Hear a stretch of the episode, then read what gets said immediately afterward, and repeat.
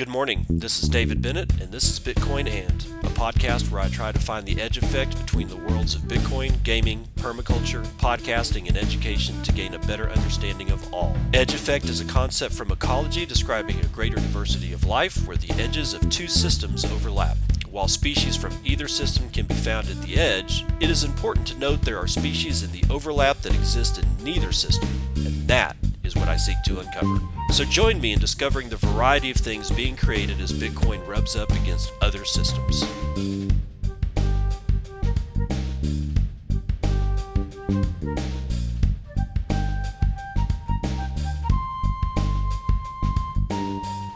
It is 5:56 a.m. Central Daylight Time. It is May the 4th be with you, bitches. It's 2021 and this is episode 412 of Bitcoin and sorry guys, you, we're going to have to live with Ethereum and quite possibly Doge. I mean, we're just uh you know, there's this is the problem. It's retail. Retail's the problem it's not it's not us you know it's not what we know about the space it's not what we know about the shitcoin casino it is all about what retail does not know about this stuff. So it is it is alt season and i can't deny that. I'm looking at charts and i'm looking at things that shouldn't even be alive jumping like mexican jumping beans dude. Ethereum is at all time highs, not relative to Bitcoin, of course, but that's not what retail is looking at now, is it? Because we're not retail. I can almost guarantee you that the majority of this audience is not retail. majority of this audience has been around for a while. but be that as it may, we're going to have to live with Ethereum and I'm not saying that that makes Ethereum okay. It's not okay. It's still a scam machine. It's always going to be a scam machine, but it's always also going to be alive. So you better wrap your mind around that shit and just get over it. I, I, I say this not because I'm planning on being all like nice to Ethereans or anything like that. What I'm saying is we're just going to have to live with the fact that these things are going to be around I was on Adam Meister's show last week. I want to say it was Friday. It had a great time. If you haven't listened to This Week in Bitcoin with Adam Meister, which is also uh, known as at TechBalt on Twitter, you might want to give that one a listen because we we talked about this stuff as well. And what's going on is all these people are are are funneling in and they're coming in. Remember how remember how we were when we first entered the space because i entered summer or late summer of 2015 i was stupid too. I bought a bag of doge. Of course i bought a bag of doge because i thought it was cute. You know i have a bag of litecoin. And a lot of this is because i'm too lazy to get it off of my ledger and, and take it over to kraken and, and you know dump it. You know, because I, I, I mean, both of my ledgers are bricked as far as I can tell. I was definitely able to get my my Bitcoin off, which is the only thing that I really care about, because I used the Electrum wallet and my seed phrase and was able to recover all of that and put it into a cold, you know, basically put it into a new seed generated by a Coldcard. and I won't get into the the parameters of exactly what, what you know what that system looks like, but in either event, it's it's my Bitcoin is safe as far as my ledger is concerned, but all my other bags are are on my ledger, and, and both of my ledgers are bricked, and they were clones of each other. So, you know, I talked about this a little bit yesterday. What is one to do, even if I, you know, unbrick it, or if I buy a new ledger for another hundred dollars and get my stuff over to Kraken? I mean, what are all the things that I'm looking at doing? Okay, first of all, buying a hundred dollar ledger, waiting for it in the mail um, and no, I wouldn't be sending it to my home address. I have a PO box for crap like that now.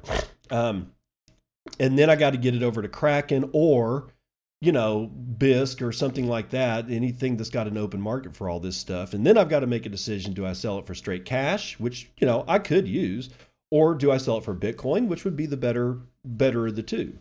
But the problem is, is that I'm forced now into a situation that I kind of got to think about it because it's now not a it's not an insubstantial amount of of value as far as USD is concerned. And I don't like being put in the position of having to think that way.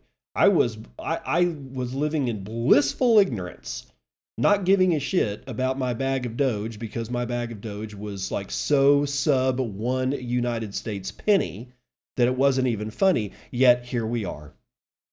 Here we are, or here I am, trying to figure out should I even should I even give a shit? Well, I got Litecoin at like $330 right now. Dogecoin is at like 46 cents or something ridiculous like that. Dogecoin does it uh, it has it hasn't had functional development on it in years. And yet here comes retail not understanding what that statement just said. See, and this is what you have to understand about what's going on. This shit happened last time with alt season. It was just a bunch of primates aping into any bullshit that they can find. And the and here's the thing. If it's a couple of, you know, weirdos coming up over the hill aping into whatever they're going to ape into, fine. But when you've got hundreds of thousands of people that are coming over the hill, it's an onslaught and you can't combat that. You can try, but you're going to fail. So here we are. And that's why I'm saying you got to learn to live with it. You're just going to have to learn to live alongside of Ethereans, okay? And no, that doesn't mean be all, you know, you, you can do whatever you want. That is your decision. However, you got to understand where we are right now. We're in full blown alt season, and it literally is retail wagging the Doge. Now, the news from Bitcoin Magazine and Braiins, which is actually a company that you know is a Bitcoin mining company. Uh, we're going to talk about Taproot because Taproot started signaling, and we have already failed our first activation possible period. All right, so that's okay. They're each period; these periods come in like two weeks. They're they're coming alongside the difficulty adjustment.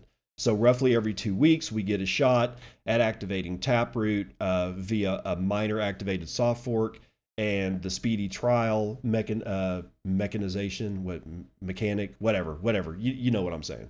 Um, so we'll have to wait until this next difficulty period comes up, and then we can try again. Thankfully, though, Antminer or Ant Pool started signaling Taproot sometime today. It looks like, even though they've we we already missed the period yesterday, but this one from Bitcoin Magazine says, or the the uh, the God, the headline is everything you need to know about Taproot signaling by Bitcoin miners.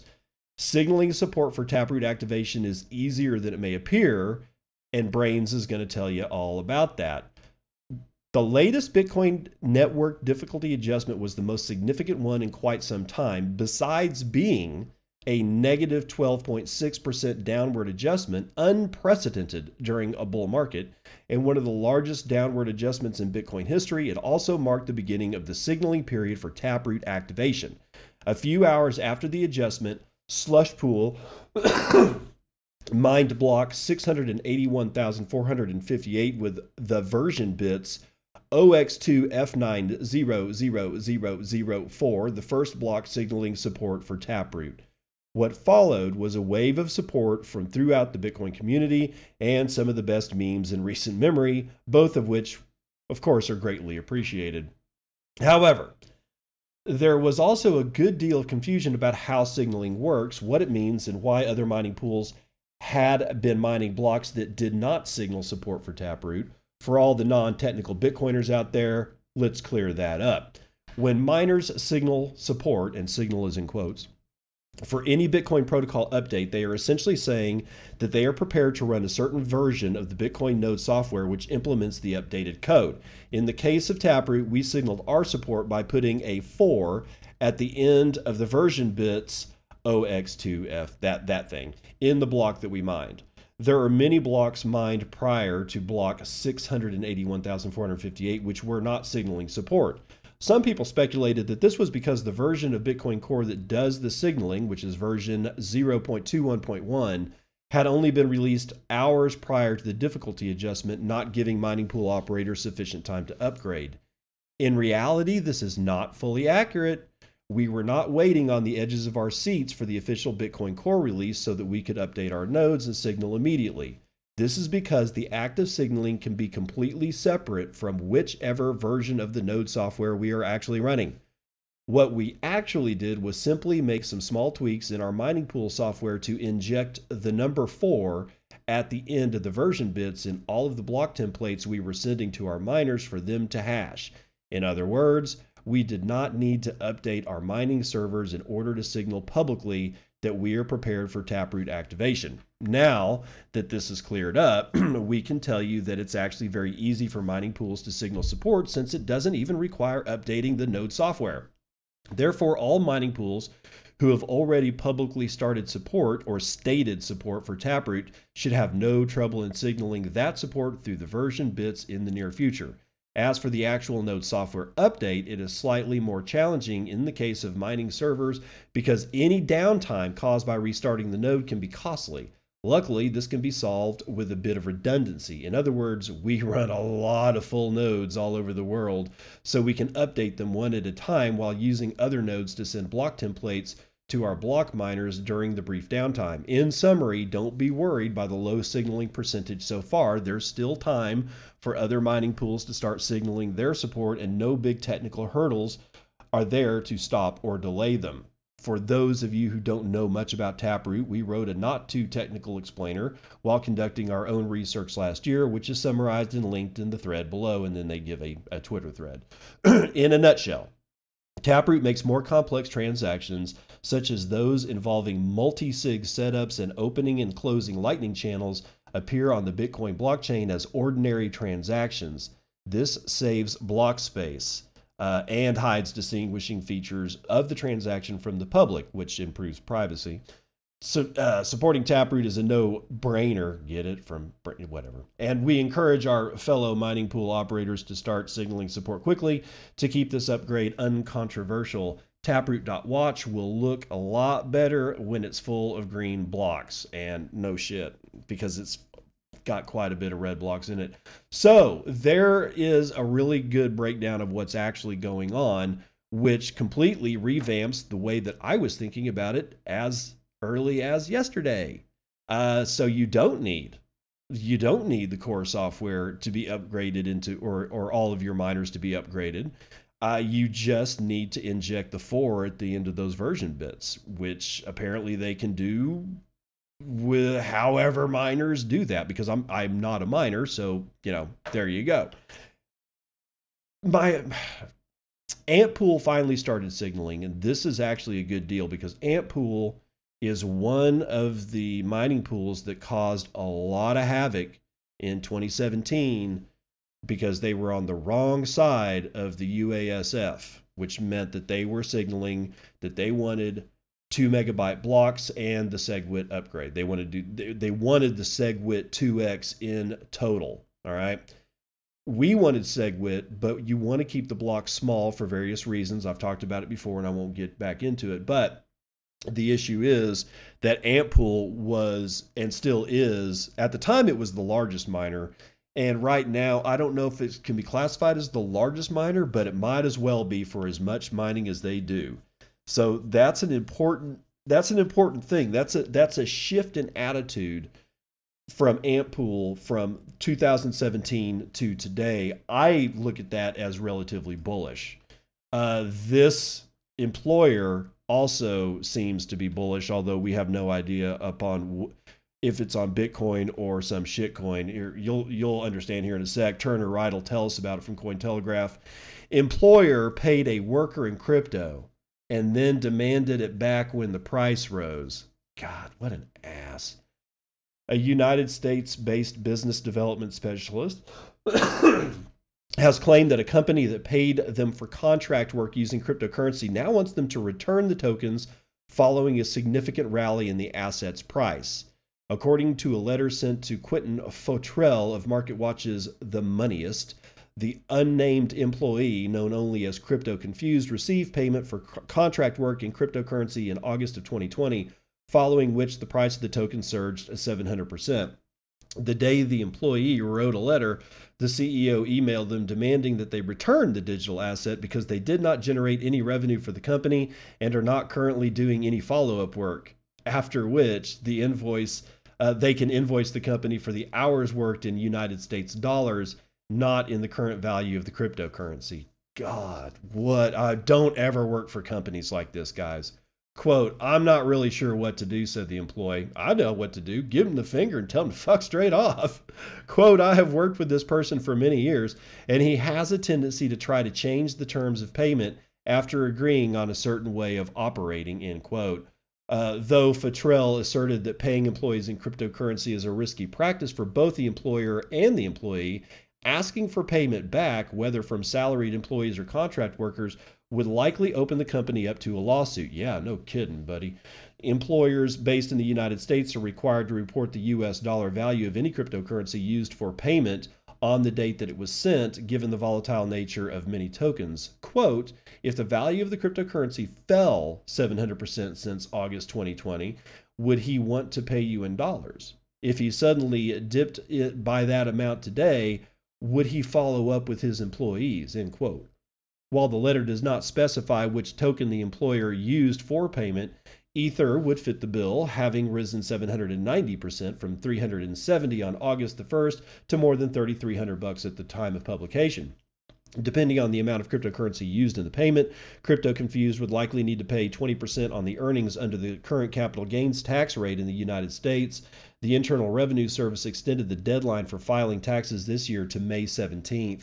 While some companies are adopting cryptocurrencies as a form of payment for services rendered in the United States, there are still legal issues to sort out. Twitter has hinted it will explore paying its more than 4,000 employees in Bitcoin, but added it would likely give them a choice to accept crypto or fiat. In February, Miami Mayor Francis Suarez proposed a similar initiative for his city's employees.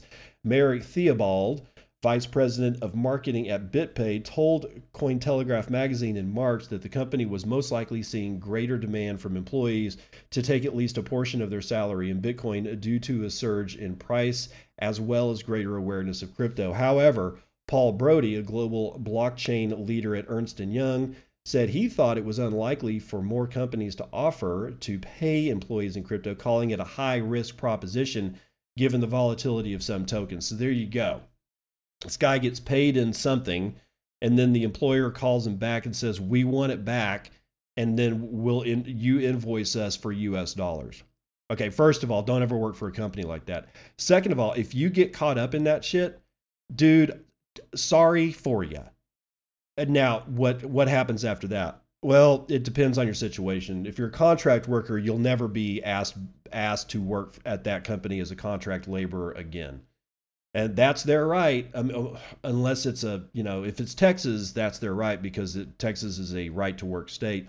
I don't know what trade unions would do about this kind of thing. That would that would be an interesting that'd be an interesting cat to skin honestly to figure that one out but we're so new and it, everything is so early that nobody anywhere knows what the hell's going on but this guy is getting hosed and if he if he does this if he sends it back in good faith, then shame on him or her, depending on who whoever the hell it is, because that is the contract that you the contract that you agreed upon.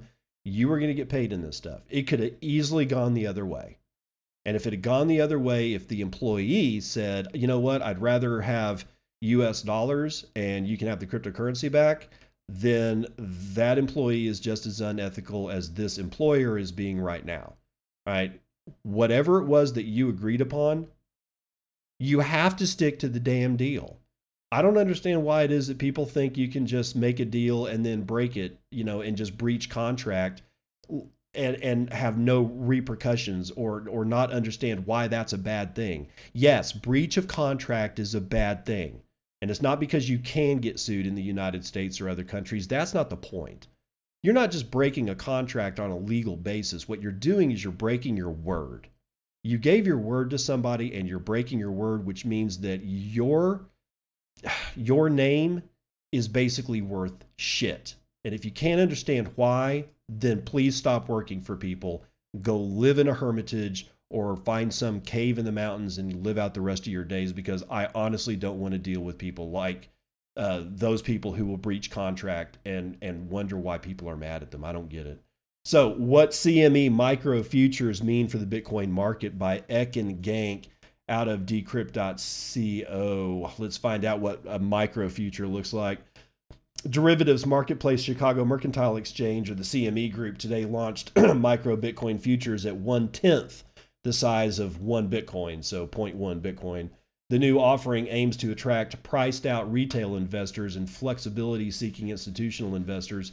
What it boils down to is that Bitcoin futures contracts are now available to investors at $6,660 in today's market, a far cry from the 290,000 the uh, uh, which is the worth of non-micro Bitcoin futures. Quote, when you look at the price of Bitcoin and how much it's appreciated over the last several months, current future contracts have become prohibitively expensive. Tim McCourt, CME Group Global Head of Equity Index and Alternative Investment Products, told Decrypt. Futures contracts are obligations on traders to buy or sell an asset at a certain price on a given date in the future. If you're not planning on buying one BTC at today's price of 56,660 in a couple of months, then you can lock in that price through a futures contract, which is good for hedgers. But futures contracts are also good for speculators. They can also be bought and sold like any market traded asset, allowing bets on the price difference between the contract price at the time of signing and the real market price at the given futures date. The price difference makes a sweet profit for the arbitrageur who makes a correct bet. This honestly, this is all just gambling, guys. It doesn't do anything. Some people scream and yell, "Yeah, it's price discovery, dude." No, no, it's not. It's gambling. You're playing roulette, okay? Or, or at best, tic tac toe. To play the futures game, though, you have to be able to afford them. The original CME Bitcoin futures contract launched in December 2017 is worth 5 Bitcoin.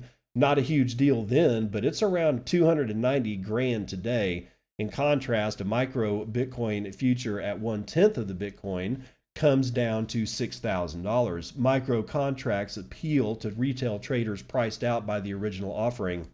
But it's not just about affordability. McCourt said that there's also been interest from institutional users using crypto native trading firms who wanted more wiggle room in their trading strategies, you mean their gambling strategies, that no longer have to invest 290 grand increments when there's an option for 6 grand. But if Bitcoin's price keeps climbing even higher, the current micro Bitcoin contracts could also price out a lot of people in the future. CME would consider offering differently sized contracts if that were to happen, said McCourt. In February, CME launched Ethereum future and last month recorded 505, oh, sorry, 5,500 contracts trading Ethereum futures contracts with blah, blah, blah, Ethereum. Today's launch of micro Bitcoin futures saw the equivalent of 6,241 Bitcoin trade, which McCourt described as a hugely successful first day. In an earnings call last March, CME Senior Managing Director Sean Tully said the marketplace generated $4.7 million in revenue from Bitcoin futures offering in this year's first quarter Micro futures may add a major spike to that figure if today's success is any, any indication of their future. So, small denominated Bitcoin futures contracts are now live. Be aware, we don't know what this is, what effect this is going to have. We'll have to, we'll, we'll, literally have to watch it. Um, is it good or bad? Shit, I don't know. I don't, I don't buy into the whole gambling thing, which is why I don't play poker. I don't go to casinos. I don't hang out with strippers. I don't do massive rails of cocaine off the freaking bar at the Sands and you know El, what whatever it is uh, Vegas. I don't do any of that shit because it's not worth my time. And honestly, I've seen people just get wrecked. I had a buddy that he just couldn't stop gambling, and I mean, you're talking about a guy in Midland, freaking Texas. All right, he's not like going to Atlantic City. He's calling his bookie in Midland, there's a bookie. There's probably 12. Anyway, he's calling his bookie in Midland betting on the Jets game and losing his ass and wondering why everything sucks. You know, don't gamble, guys. And it doesn't just because it doesn't say casino on the door when you walk into the CME, please be aware it is a casino nonetheless. Speaking of grayscale, the DCG authorizes $750 million in GBTC purchases as the discount persists. This is out of Bitcoin Magazine, written by Dylan LeClaire. Earlier today, the Digital Currency Group, which is the parent company of Grayscale Investments, announced that it had authorized an additional $750 million worth of Grayscale Bitcoin Trust to be purchased by the company. This is an increase of $500 million compared to an authorization by DCG announced last month. So, as of April 30th, the parent company has purchased $193.5 million worth of GBT shares in an apparent attempt to bring the discount between GBTC's shares and the net asset value, or the NAV, back to zero. With many funds executing the cash and carry trade over the past year and easy access to Bitcoin products still very much lacking in the legacy financial system, GBTC exponentially grew in size as the risk free yield opportunity presented quite an allure to investors looking to capture said yield who could redeem shares at NAV, the native asset value, directly from Grayscale. Now, with the premium to NAV deep in negative territory, and with newly issued shares of the trust locked from six months before being able to be traded on the secondary market, these arbitrageurs are now underwater. Uh, at the time of writing, GBTC is trading at minus 12% discount to NAV. oh, man. Although that's not the worst it's ever been, guys. Yeah, I think I've seen minus 15 once before. So, you know, this is the thing that happens and this is i think this is also has been unsaid into you know why all these people are throwing their their their hats in the ring for a bitcoin etf with the sec rather than just starting up a grayscale you know a grayscale trust type you know instrument like a you know a bitcoin trust. Because uh, uh, scaramucci or the mooch said that and he does have one. I can't remember the name of, of his company offhand. Uh, he does have one, and he said immediately after opening that he was on an interview saying, if we can't get this converted to an ETF later, or if we can't open up our own ETF later, we're just going to be out of business because an ETF is going to eat our lunch due to the fact that X, Y, and Z. But X, Y, and Z did not include the fact that these trusts can go underwater and go negative as far as their net asset, the the underlying asset value is concerned. And that may be, I think that that's like a major, a major uh, reasoning as to why a lot of companies are going straight to an ETF or at least trying to, instead of even trying to navigate a Bitcoin trust. So if you not, if you're wondering why these people aren't doing a trust first and then converting to an ETF, because Barry Silbert's got to deal with this shit. And I guarantee you, Barry Silbert doesn't have, like having to deal with this shit. Although Silbert's going to be just fine, believe me. I, he's he's making two percent off of everything in the grayscale trust every single year. So that's that's a lot of money. I don't know if that's every month or every year. Somebody please tell me what that is. Okay, talking about retail wagging the Doge. This is where it is. Remember what I was saying earlier in the show about what you know, retail aping into anything that they can find. Well, we have Doge uh, just past Tether's market cap following eToro integration. Turner Wright, tell us more, Cointelegraph.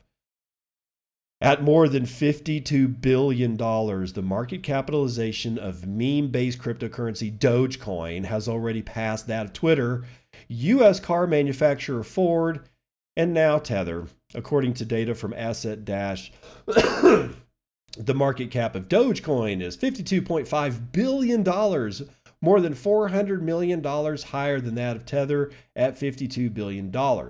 The token has already surpassed Ford and Twitter market capitalization of 45.1 and 43.1 billion dollars respectively. The week-long surge in Doge price follows crypto-friendly trading platform eToro announcing that it will begin listing Dogecoin, so retail aping in will continue. In a statement to Cointelegraph, a rep of eToro said the platform had added Doge due to strong customer demand. That's retail wagging the Doge. That's what I'm talking about. The fact that they had to bend the knee to list a fucking meme coin on something as big and as long, it has a long history as eToro.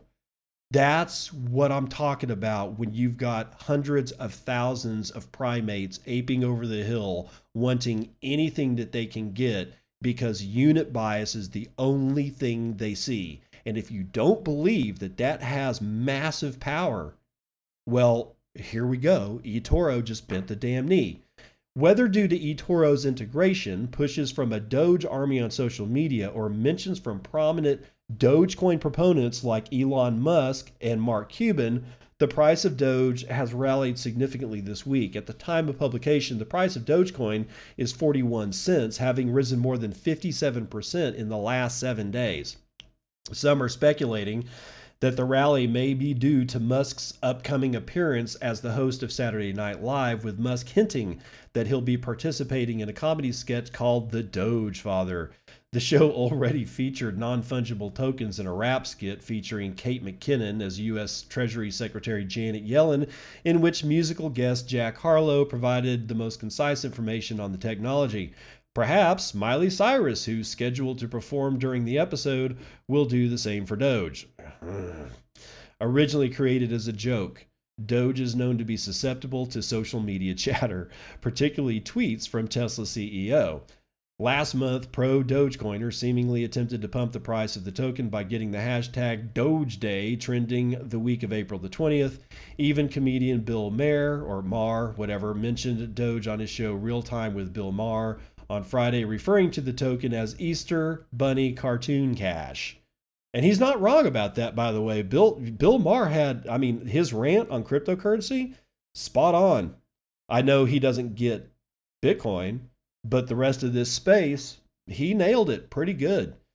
Uh, and that's why he's so angry is because he's seeing all the the you know the hundreds of thousands of primates aping over the hill into shit like Doge, and of course it's going to piss him off. What he needs to understand is how Bitcoin works, but I don't think he's going to listen. Let's run the numbers.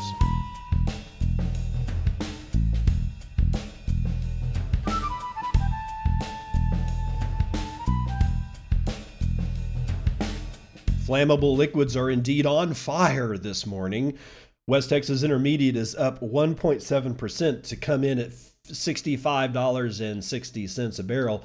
Brent North Sea likewise up 1.7%, $68.76 for a barrel of that.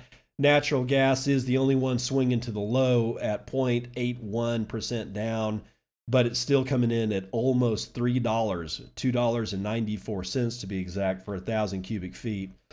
Metals are mixed. Gold is down almost half a point, uh, $1,783. Silver is up barely. Uh, it's at, still at $26.98. Platinum is doing well. It's up 1.54%. Copper is down 0.12%. Palladium is up over a point, uh, 1.16 to be in, uh, to, to be oh god specific. All the agricultural futures are up except rough rice, which is unchanged, and they're up quite a bit. You're going to be looking at sugar coming in at 2% to the upside, corn another 2% on top of yesterday's gain. Soybeans are up almost a percent. Guys, this shit's not looking good for food, bro.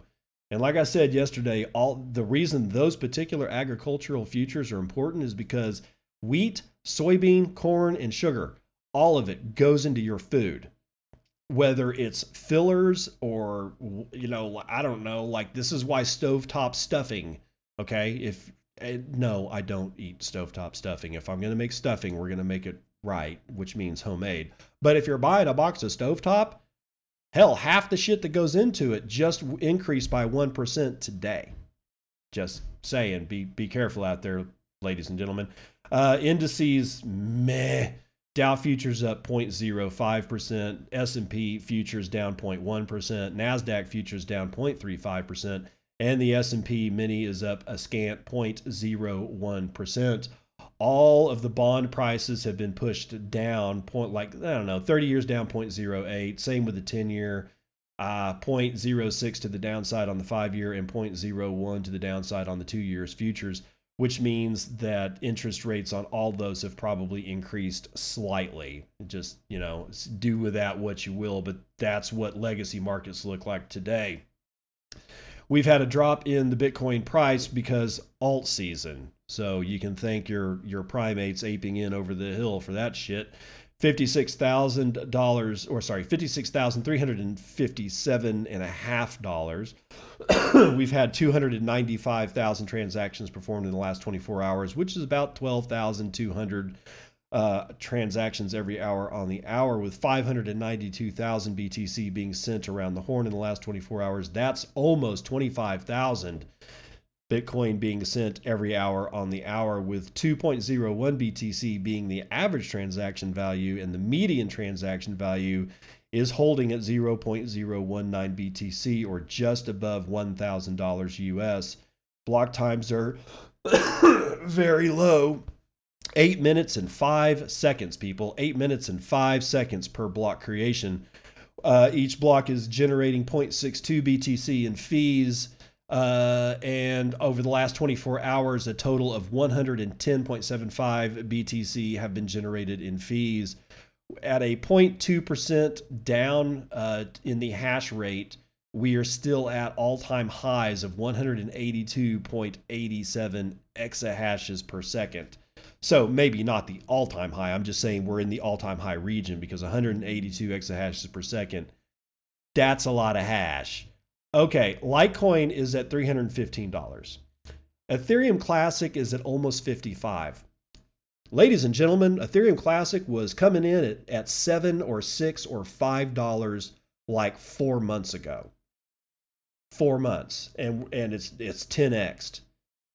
This is what alt season looks like. If if you were curious, this is exactly what alt season looks like. Bitcoiners get confused when we see this altcoiners point at us and laugh because of this. It goes on for months and months. And honestly, if you had and I don't I don't want to be a bear and bring you guys down on Tuesday, but all the talk about the super cycle, and I got a lot of respect for Dan Held, I really do, and some of the other guys in the, in the space that are talking about the potential of this not being a regular cycle where we get a blow off top and and re you know retrace back down. But honestly, guys, I think we're going to see another regular cycle because, well, alt season, and you know, it, I just it's I think what it is in nature you get ecosystems that develop no matter no matter what you want no matter how hard you cry no matter how you know how hard you kneel and pray to god or whatever it is you pray to you're not going to you're not going to be able to get away from the fact that if bitcoin then some altcoins.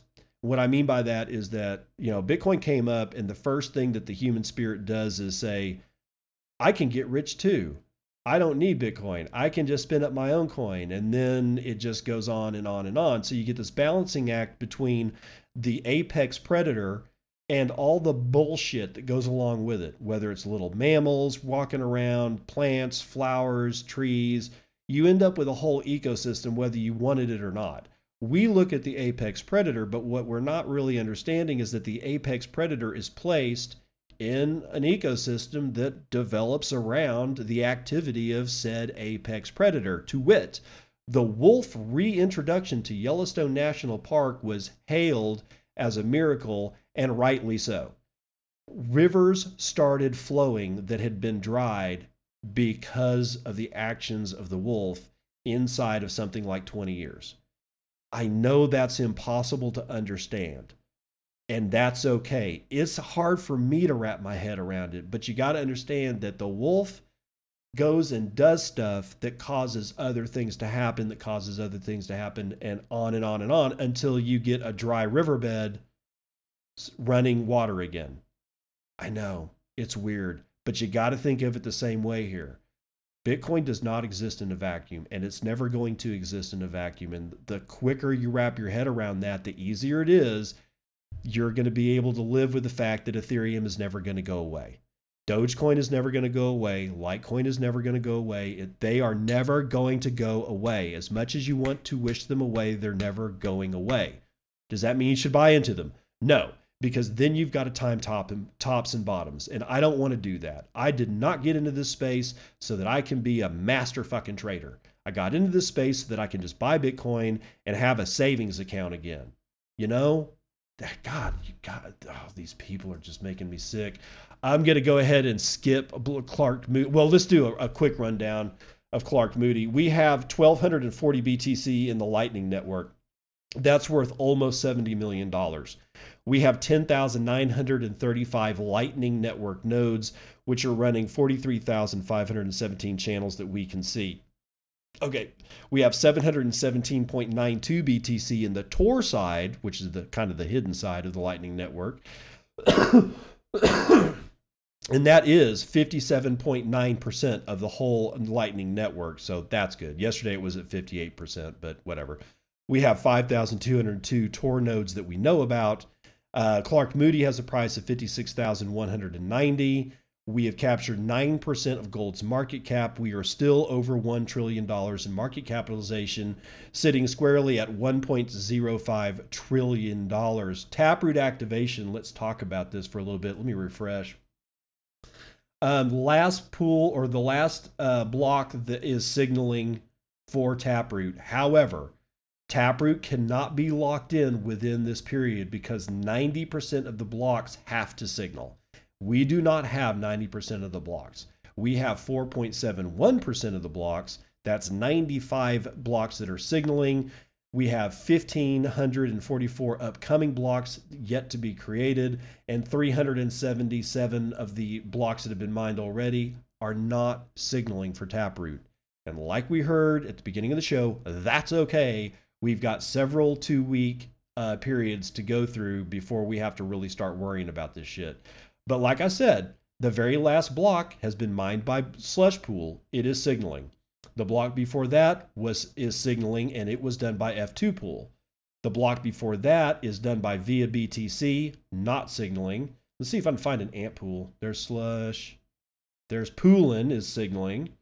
F2 Pool is signaling. Ant Pool. Okay, so the last block uh, that Antpool mined was 681,868, and Antpool is signaling for Taproot activation. This is good news. That's going to do it for Vitals.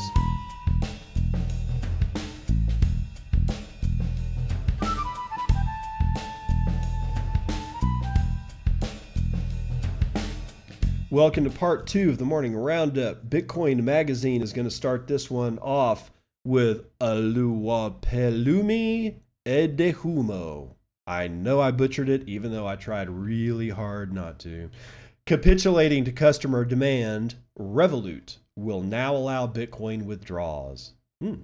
Revolut, one of the world's largest mobile financial services platform, historically has allowed users to purchase Bitcoin on the platform, but not transfer it to wallets that they control. However, Per a leaked blog post found by AltFi, premium customers will soon, quote, get beta access to transfer their Bitcoin holdings out of Revolut, end quote. AltFi reported that the announcement was made on Revolut's corporate blog before quickly being deleted.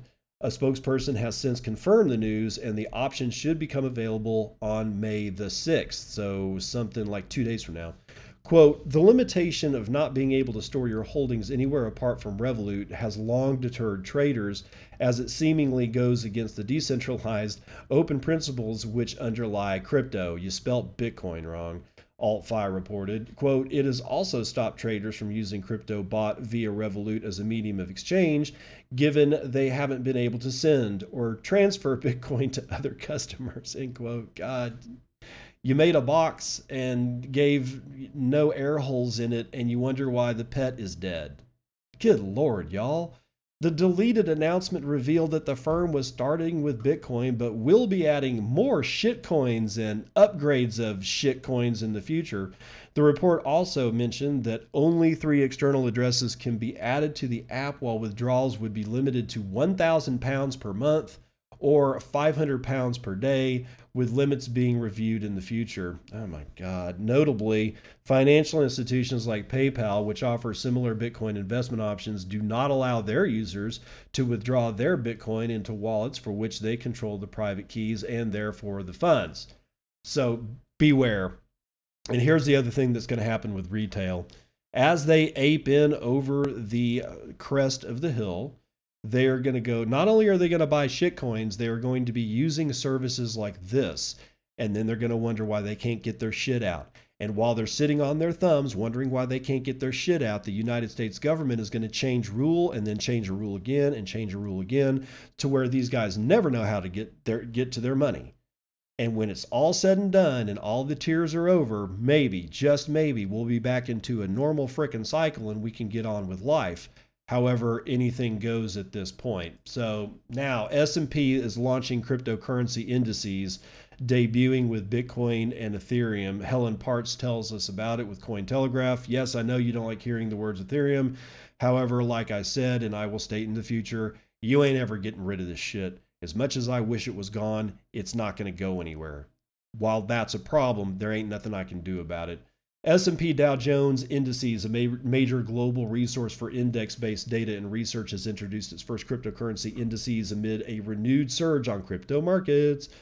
The company announced Monday that it launched three crypto indices tied to the performance of the two largest cryptocurrencies, Bitcoin and Scumtherium. The newly introduced indices include Bitcoin-based S&P Bitcoin Index, which is the S&P BTC, Ethereum-based S&P Ethereum Index, which is the SPETH or SPETH, and S&P Cryptocurrency Megacap Index SPCMC, which are designed to track the performance of BTC, and ETH weighted by market cap. All three indices are immediately available on the S&P DJI website. The company stressed that the new crypto indices are designed to measure the performance of crypto assets listed on recognized open exchanges that meet minimum liquidity and market cap requirements.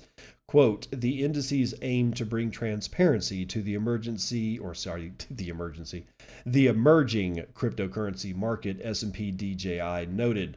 According to the announcement, S&P crypto pricing and reference data is provided by crypto accounting and data company Lukka.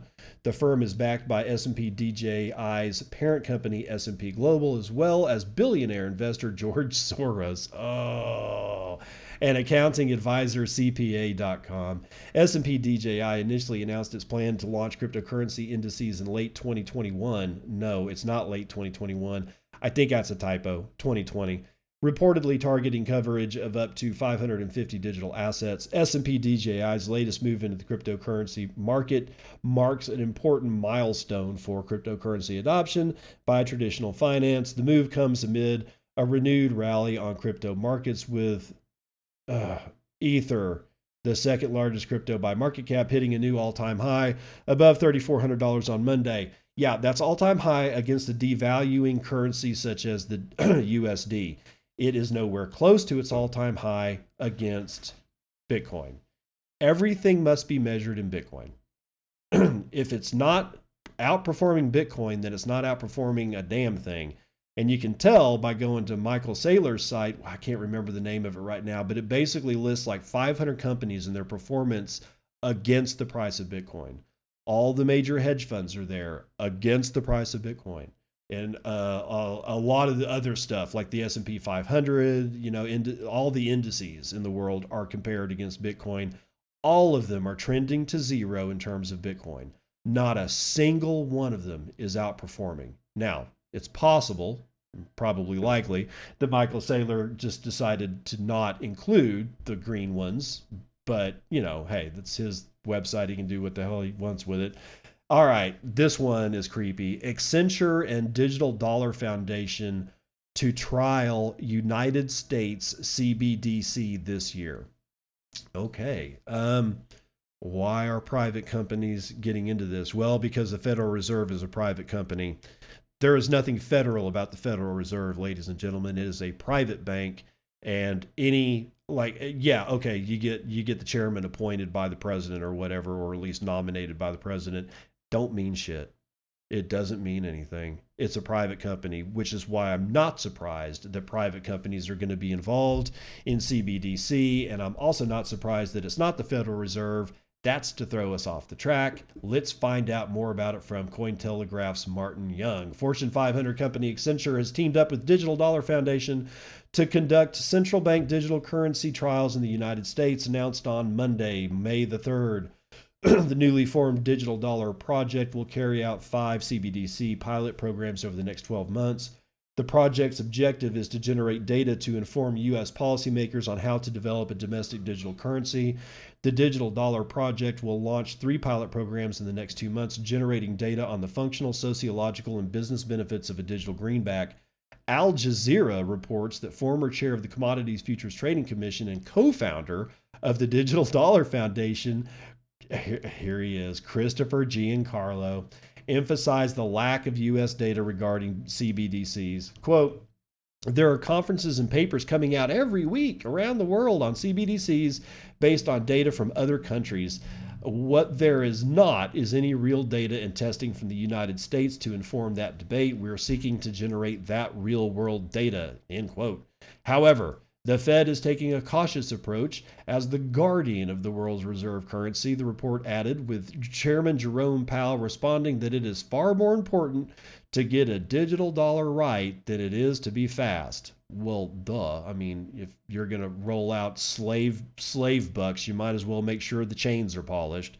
Giancarlo countered that Powell was correct to be cautious, but warned that the United States could fall further behind as China pushes ahead with its own CBDC testing and deployment, while the United States Federal Reserve has been conducting research into the technology and applications for a CBDC. The United States lags behind the digital currency initiatives currently ongoing in numerous other jurisdictions. China's central bank and leading state banks have recently been preparing to test the digital yuan for a shopping festival on May the 5th. Accenture has also worked on a number of CBDC projects in other countries, including Canada, Singapore, France, and Sweden, which has already complement or sorry, completed the first phase of its pilot. According to a study by the Bank for International Settlements, 80% of the world's central banks are already researching central bank issued digital currencies. Yeah, you're only 11 years behind. Have fun staying poor. Actually, they're not they're not going to have fun staying poor. They're going to compete. They're going to be there, and it's going to be another. It's going to be another clown show, just like shitcoins, except that these are going to have actual teeth. Be prepared to fight this, people, and also be prepared not to win this. Also, be prepared to use a parallel currency system and try everything you can to make sure that you never have a slave buck that you have to depend on. They're going to make sure you have slave bucks. Oh, yeah. And you're going to have to deal with them. But if you can make sure that you don't have to have that as your primary source of wealth, happiness, and the ability to transfer treasure to the next generation, then you'll be fine. If you are going to depend on slave bucks, then you're going to be in trouble because they're slave bucks. Bitstamp plans U.S. expansion following 570% growth of signups. Oh man, Mandy Williams, writing for Crypto Potato, tells us about this thing. Popular cryptocurrency exchange Bitstamp has announced that it will be expanding its United States operations following a groundbreaking feat recorded in the country in the first four months of this year. Highlighting its achievements within the period, Bitstamp said in a press release shared with Crypto Potato today that new customer signups from U.S. residents surged by 570%. The third largest exchange noted that transaction volume, including trading and deposits in the region, also increased monthly by 348%. Furthermore, U.S. customers' assets under management rose to 281% in Q1 of 2020, as well as a 325% growth was being recorded in the firm's mobile app usage within the United States environs. Notably, U.S. customers alone account for 11% of the firm's total assets under management of $11 million, which is one of the driving forces why the firm has chosen to boost its business in the country. Based on these achievements, the company said it would expand its U.S. based operations by investing more funds which will cater to the acquisition of an additional workforce to further enhance its United States presence. As part of efforts to boost its customer support, Bitstamp stated that it would increase its dedicated support staff by 50% this year to further reduce its 22 seconds cell waiting time. So actually, it's not all that bad. Commenting on the development, Julian Sawyer, Bitstamp CEO, said the company is poised to become leader, a leader in the United States crypto industry, a market that has seen widespread adoption of the asset class from both retail and institutional investors. He further added that the growth of Bitstamp's business in the country shows U.S. clients prefer the exchange over its competition. Eh, yeah, yeah, yeah, yeah, tooting your own horn. Meanwhile, as Bitstamp prepares to conquer the United States crypto market, the exchange will come head to head with tough competitors like Coinbase, Gemini, and Kraken. Coinbase is already the market leader in the region and was recently listed on NASDAQ via a direct listing, bolstering the company's valuation of $100 billion. Gemini and Kraken, on the other hand, are reportedly planning to follow in the footsteps of Coinbase to go public in the United States stock market. So there you go. By Bitstamp growing by leaps and bounds. Is it good? No. well, yes and no this goes back to the the premise of, of the show that shit coins are not going to go away, and Bitstamp is going to they're going to make a boatload of money off of retail. It's just going to happen, and we're going to have to watch it. hey, I got a new segment. Let's try this one.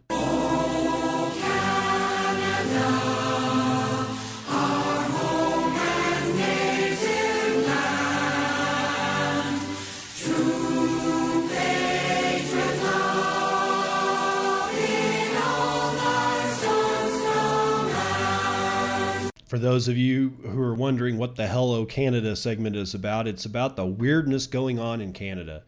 No, it has nothing to do with Bitcoin. It has nothing to do with shitcoins. It has everything to do with human freedom. What we're seeing in Canada is unprecedented. Yes, we think it's bad in other parts of the world, and it is. But I ain't ever seen anything like this before. And what's really surprising is that it's coming from frickin' Canada. These are some of the nicest people that I've ever met, and yet their government, the people who are, who make up the Canadian government, apparently are the absolute worst scum on this planet. And it's just so sad to watch my northern neighbors have to do shit like, well, shit like this. Canadians avoid COVID 19 restrictions by crossing the border on foot making basically guys this is making canadians like you know when, when you americans talk about illegal aliens coming across the border up from the south this is sort of like the same shit only they're trying to get into their very own country. They can't fly in so they're having to walk. This is god this is bad. This was yesterday. This is written by joe Janko from northcountrypublicradio.org Canadian uh, Canadians are required to follow strict travel requirements due to COVID 19. Flying into Canada results in a federal requirement for a three day stay quarantined in a hotel that can cost up to $2,000 Canadian per person, followed by an additional quarantine at home.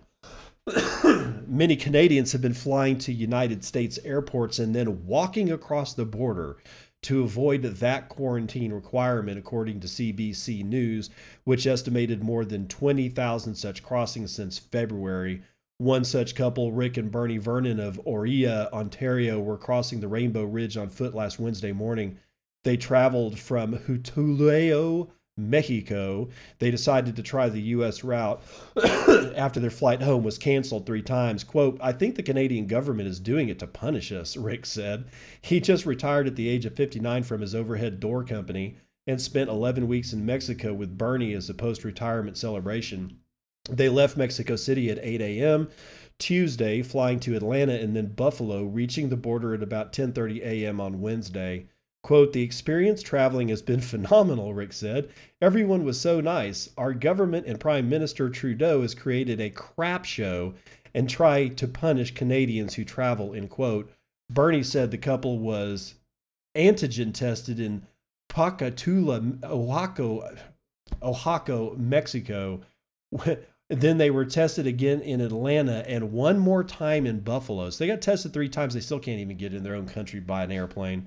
Once they crossed into Canada, they expected to be tested yet again before finally making it home and planning to quarantine for the required 14 days. The Canadian government's travel website, and they give the website, reports a test is required for Canadians eight days after returning home, and then again in the middle of the 14 day quarantine. The border has been closed since March of 2020 and will remain so through at least May the 21st.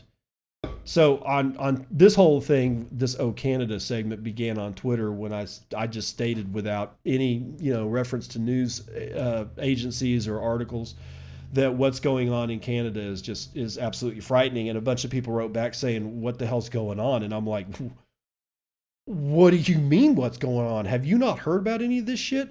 This is a shit show that comes out like this has been going on for four weeks. Okay, well, it's been going on longer than that, but the the news stories have been coming out have been flooding over the last four weeks, making it you know where you can't just you literally can't not see it.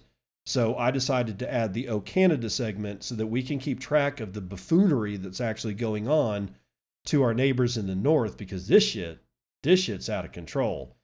And it's also time for the end of the show. If you want to support me, please do it. You can stream me Satoshis while listening to this show on Breez Wallet. Just get your Breez Wallet. No, they're not a sponsor of the show. I'm just telling you how to stream me sats, bitches. So get the Breez wallet loaded up. It's a Lightning Network wallet. Uh, they'll, it's custodial. Be aware. Uh, but they'll get you some sats that they'll handle and, and manage the lightning channels in the background. You don't ever have to even worry about it. Just throw some money on there and you can stream me sats inside the wallet on their podcasting app, which is inside the wallet. You don't have to go anywhere further than the wallet. Just look at the left hand side of the screen and you'll see a little microphone at one point or another. Tap that and you can search for my podcast, Bitcoin and, and you can set it, you know, I suggest three sats per minute and stream me some sats to help support the show. Also, like, subscribe, share the damn thing. Give me a five star review. Do all the things. Reach for all the stuff. Just do me a favor. Do not ape over the hill like retail and get into the most garbage crap. Save yourself, and I'll see you on the other side. This has been Bitcoin and, and I'm your host, David Bennett. I hope you enjoyed today's episode and hope to see you again real soon. Have a great day.